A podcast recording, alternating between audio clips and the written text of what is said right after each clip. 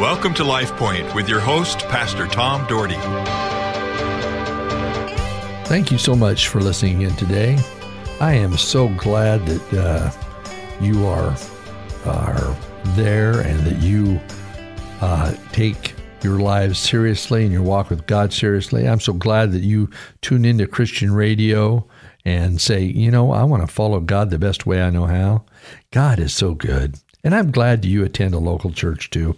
I hope that you attend faithfully and you get involved uh, of in the in the life of the church in serving. Don't just be a sitter, be a server, because serving is so vital, and we need people to serve. You know, and uh, a lot of people do not, and so. Uh, anyway, I'm going to move on, and then if you listened yesterday, you know I was talking about uh, songs and songs that uh, touched our lives. And uh, and today I'm going to talk about a couple more as we talk about uh, spiritual refinement through music and through song. And I've been sharing some old hymns with you that have touched my life, but have had impact on many lives throughout this world. Our Heavenly Father, open up our doors of our hearts. May we hear from you today. May we be excited about what you have for us. Lead us, I pray, in Jesus' name. Amen. Well, we recognize that we have eternal life, folks, with Jesus because he lives and he leads us in our lives. As we close with that song yesterday, He lives. But people have been healed by claiming the power of Jesus. In fact, in 1779, just three years after signing the Declaration of Independence was signed, Reverend Edward Perronet wrote the great song, All Hail the Power of Jesus' Name. This song was called by many the national anthem of Christendom.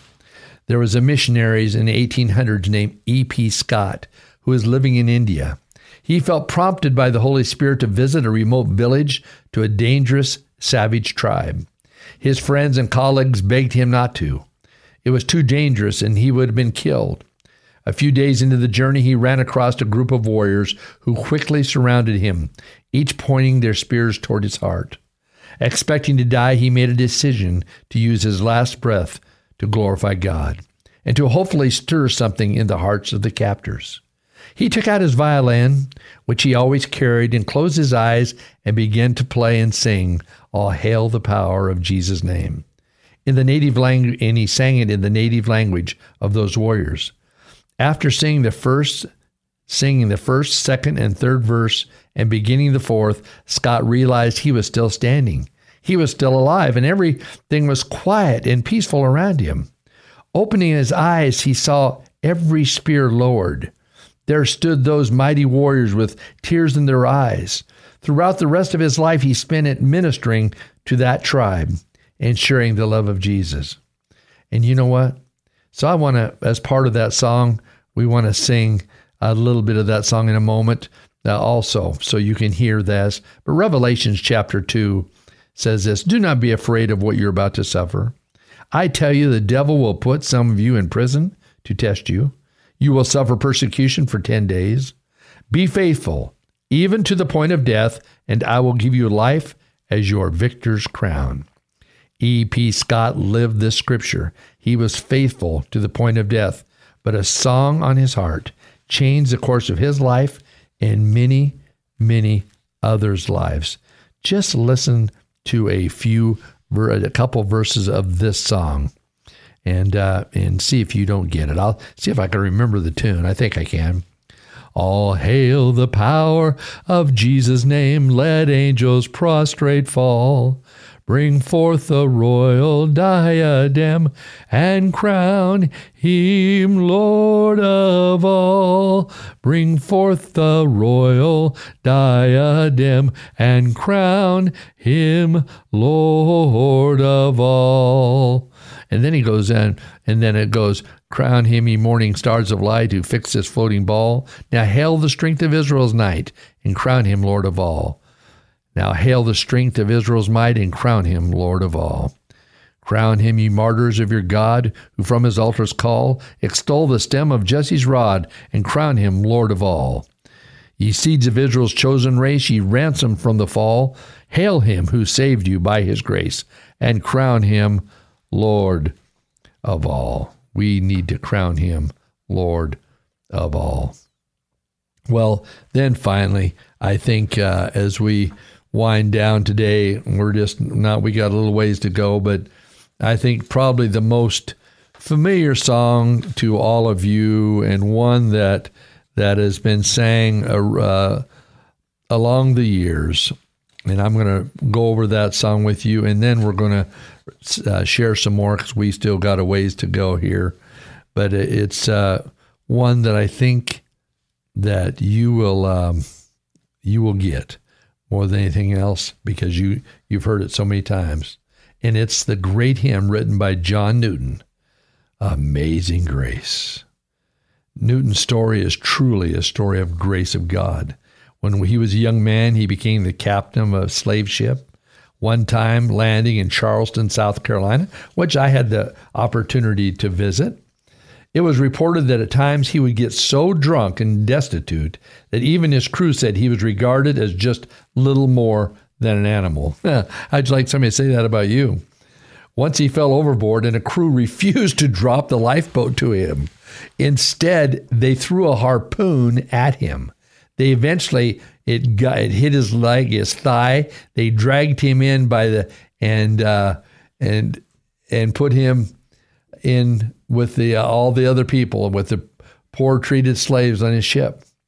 He willful he willfully sought a sinful life that led him to problems, abuse, public floggings, depression, and near drownings and miraculous escapes.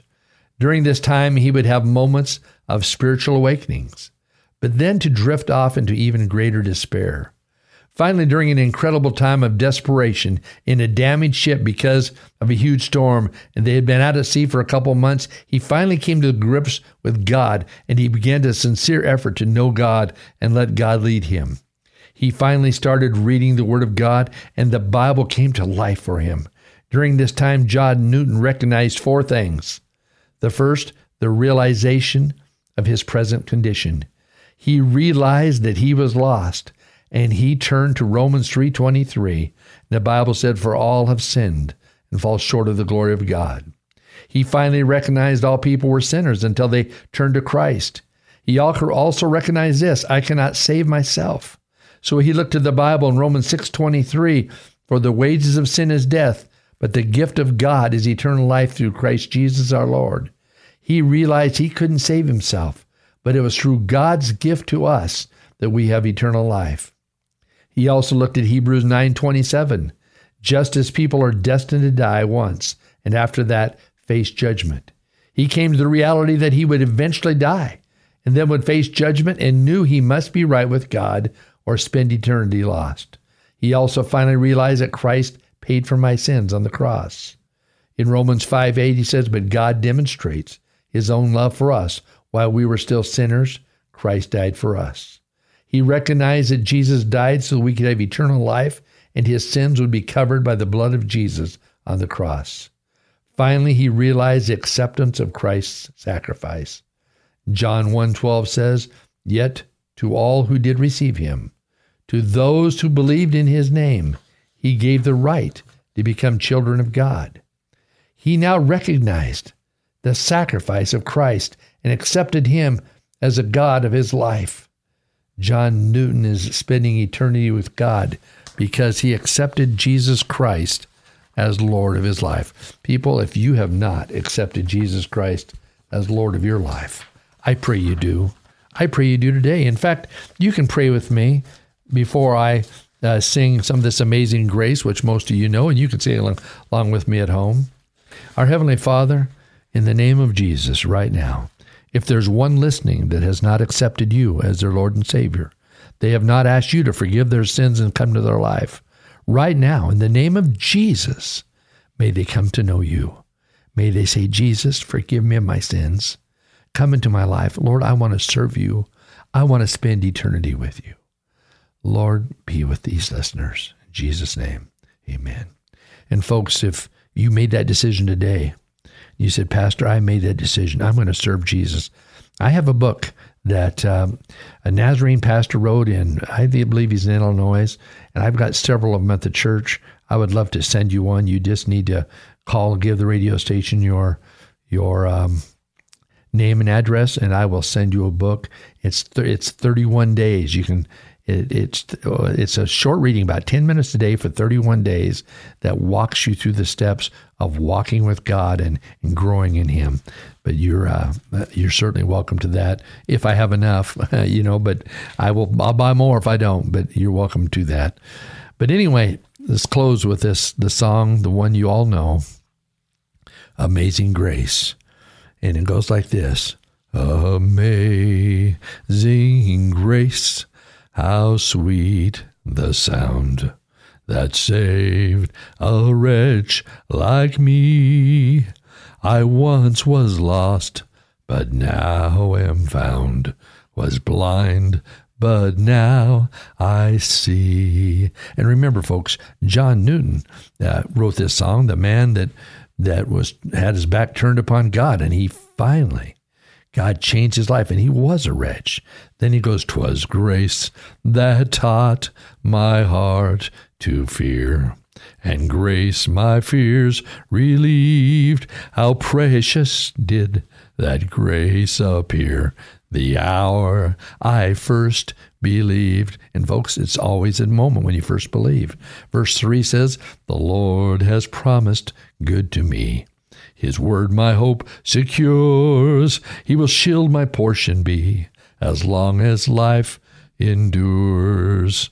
And then, then the last verse, I'm going to jump to it. it says, When we've been there 10,000 years, bright shining as the sun, we've no less days to sing God's praise than when we first begun. Folks, it's His amazing grace that gives us life eternal. Lord bless you. LifePoint is a ministry of the Cloverdale Church of God. If you would like a copy of today's broadcast or would like more information about the church, please call us at 208 362 1700 or write to Cloverdale Church of God, 3755 South Cloverdale Road, Boise, Idaho 83709. You may also visit us at our website, www.cloverdalechurch.org. Thank you for listening and have a blessed day.